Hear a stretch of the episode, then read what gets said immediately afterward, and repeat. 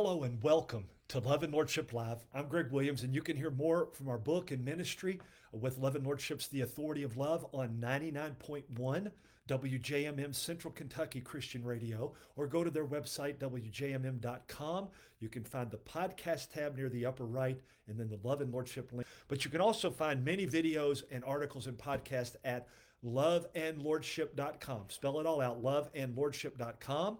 You can find also uh, videos on vimeo.com forward slash love and lordship and many more podcasts on loveandlordship.podbean, P-O-D as in dog, B as in boy, podbean.com.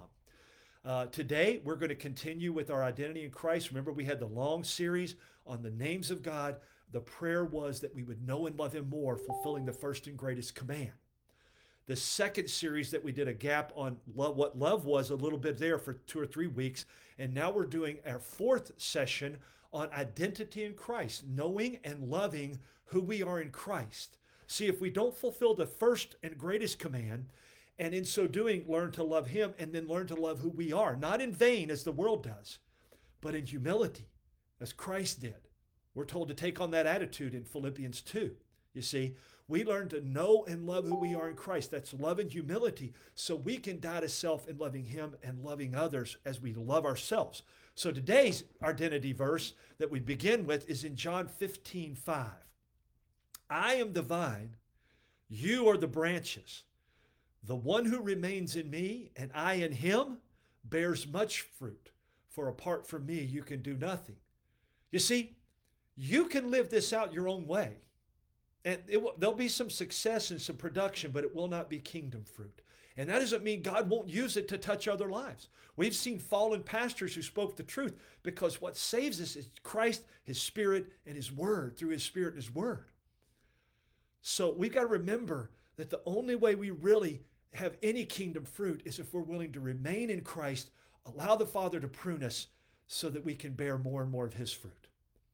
Now, we've explored and revealed a few things over the last few weeks that we are fully accepted in Christ, and we've been working through the reality that we are secure in Him. That's two things that ought to really encourage us. We are accepted and we are secure in Christ as we wrap up this truth of our security and safety in Christ, we're going to look at the fact that as a wholehearted believer and follower of Jesus Christ, we are a citizen of heaven. Philippians 3:20 says literally those words that we are a citizen of his kingdom of heaven. This is not just that we are assured of eternity with God, but we presently belong to the citizenry of heaven. We're already a part of it if we're walking in Christ, abiding in Him. We have all the security of protection as a citizen here and now as we walk by faith in Christ. The struggle comes when we look around and see struggles, frustrations, and temptations of the world with ourselves and others and in our flesh, and then choose to be a citizen of this fallen world, the old natural man or woman of the flesh rather than choosing by grace through faith to be a citizen of heaven. The new man or new woman in the spirit. That's literally what it means here and now. While we have to live in this world and this flesh at this time, Paul tells us several times that you're saved, but you're still living that flesh. You still walk in it. We all have the need in Christ. We, I'm just, let me say it again. We have all that we need in Christ, in His Word and His Spirit to walk out this citizenship of heaven right here and right now. John 17, 11 and 14 and 15 in the great high priestly prayer, the prayer of unity. Christ asked for that. So those of us who believe in him are walking in that assurance. So will you choose by faith and the grace that he gives us decisions that are in line with his truth and that reflect heavenly citizenship? Or will you continue to choose the emotions, the fleshly desires, and the trappings of this world? You can daily and moment by moment choose to walk as a citizen of heaven in loving obedience to God because in Christ you've been given everything you need to do this. Do you know Him? Are you walking as a citizen of heaven today? Abiding in Christ and Him in you means you're already there. Now, Over the past few weeks, we've also been looking at our identity in Christ as being fully accepted. We're secure in Him. We're fully accepted by Him in numerous ways that we've talked about. Go back and look at those articles or the podcast or videos, as well as being completely secure. It truly is incredible and very, for me, I hope it is for you, very assuring and reassuring, and it's even comfortable when we walk in faith. Now, that doesn't mean everything is comforting. But Remember, Jesus said in John 14, 27 and 16, 33, he referenced that he leaves, he gives us peace, but it's not peace the way the world gives. In the world you will have trouble. But fear not, I've overcome the world. I give you peace, but not as the world gives. You see, the circumstances may not be comfortable, but I can remain in that peace. We continue to add to our identity today, uh, beginning to look at our value in Christ, that we are extremely significant, highly valued in God's eyes through Christ and all that He is doing and desires to do in and through us. We're going to begin with one that we've talked about numerous times in other contexts, but none more important than our significance in Christ. We are God's workmanship. The, the word there in Greek is poiema in Ephesians 2:10. Don't you know that you are his workmanship? And here's the word in, in Greek, better word, recreated from the old man or woman to the new man or woman in Christ to do the good works that he's prepared in advance for you to do. Poiema is where we get the word poem, obviously, but it translates to masterpiece, work of art, workmanship. Of course, this verse is preceded by what God has done for us by his free gift of grace in Christ's sacrifice and not by our own works of the flesh. Ephesians 2 8 and 9 say, Don't you know that you are saved by grace through faith? And that not of yourself, it is a gift of God. Because, I'm translating a little bit, because if you could do it on your own, you would boast in your flesh. There's nothing left, there's no room for that. We have to understand this, or it becomes more about our prideful works that are done, thinking that is what saves us and what makes us right with God, which can never happen, right? Rather than who and what we are by Christ's death, burial, and resurrection to make us that new masterpiece, that workmanship from the master craftsman. The master craftsman literally crafted you for his perfect work. And in Christ, that's how he sees you. What an identity. You are his specific masterpiece for specific purposes. What an incredible identity we have. How does that make you feel? Valued, accepted, secure, significant? It should encourage you in all of these as God makes no junk, no mistakes. We might mess it up, but even then, Christ puts it right again when we turn to Him and walk with Him. You see? He remembers us as the workmanship of his hands. And Christ has brought us back to that, always lovingly waiting for us to return to him when we mess it up. Don't use that as an abuse or a reason to abuse grace. Use it as a reason to continue to seek him, love him, know him, walk with him.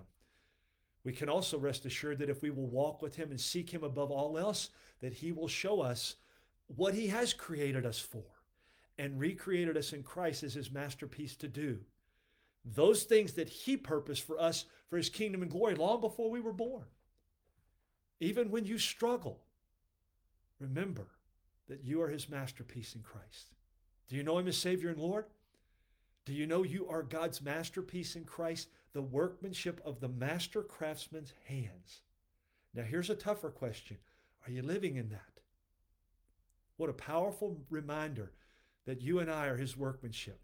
Lord God in Christ recreated us for his good will and pleasure. Philippians 2 12 and 13 says this way that you have obeyed in my, in my presence, but even now so much more in my absence. Paul is writing to the church at Philippi and to us as believers. Even more so, continue in my absence, that you may live, work out with fear and trembling what God has put in, that free gift of salvation. Your job is to allow Him to sanctify you and partner with Him in that, with the Spirit and the Word. Work out with fear and trembling what God has placed in for Him to will and act according to His good pleasure. So let us walk in and submit to God in obedience to accomplish all that He desires and give Him the glory. I am, you are, we are significant in God's eyes.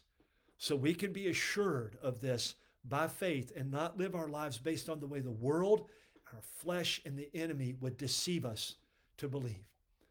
I pray the Holy Spirit reminds you constantly and that you will hear that you are a branch in the vine of Christ. John 15, 1 and 5. 5 was our introductory verse. Instead of trying to prove your worth by producing fruit for, for God, let's abide in Christ the vine and allow His Spirit to bring fruit in and through us as the Father, the vine dresser, the gardener prunes us so we grow stronger and can bear more fruit, so others can partake and come to know Jesus as Savior and Lord. Here's some food for thought. We're going to have to lose our desire to produce any fruit on our own so we can simply bear all the fruit that He desires for us and knows that we can handle for His kingdom and glory. Thank you, Lord, for valuing each of us so much that you would graft us into Christ, the vine, by his sacrifice and his work, so that we can be branches of your love, bearing your fruit to help others know Jesus. Do you know him? Are you abiding in him and him in you so you can bear much fruit? Or are you still trying to produce fruit on your own? Here's the action items. You know the first two. Read the scriptures in this article and others if you go back to them Ask the Holy Spirit to teach you. Second, journal what you're learning about your identity in Christ in this post. Third, give some thought and write out what it means for you to be a citizen of heaven right now. Number four, discuss with a fellow believer, Christ follower, what it means to abide in Christ and bear fruit for God's kingdom rather than trying to produce fruit contact us at loveandlordship at gmail.com or you can text or, or call me at 859 229 6504. That's 859 229 6504. And the email again, loveandlordship at gmail.com. If your group or church or organization would like to partner with us, email, call, text, or message me. We'd love to engage with you, find out what you're thinking, partner with you, whatever that may be. Please continue to pray for us. Thank you for your prayers. They're so important. They're even more important than the financial needs. And I believe that with all my heart. I, I live by it. But if the Lord leads you to give to us, we need that to continue to reach more and help them. If you see this as a kingdom ministry of His, bearing His fruit, then would you consider and pray about giving? And if you do, thank you. And if you don't, thanks for your prayers and keep praying until He shows you where to give. He wants you to partner with Him. And that's one of the great ways that we do it prayer and giving. Our vision, right there at the top of the banner, if you can see it, every life and relationship built on the love and lordship of Jesus Christ. Our mission is making disciples who make disciples in the love and lordship of Jesus Christ in every home, church, and beyond for his kingdom and glory. Thanks for joining us. Thanks always for your prayers. Thanks to the Lord, always above everything else. Make it a great day, and God bless in Christ.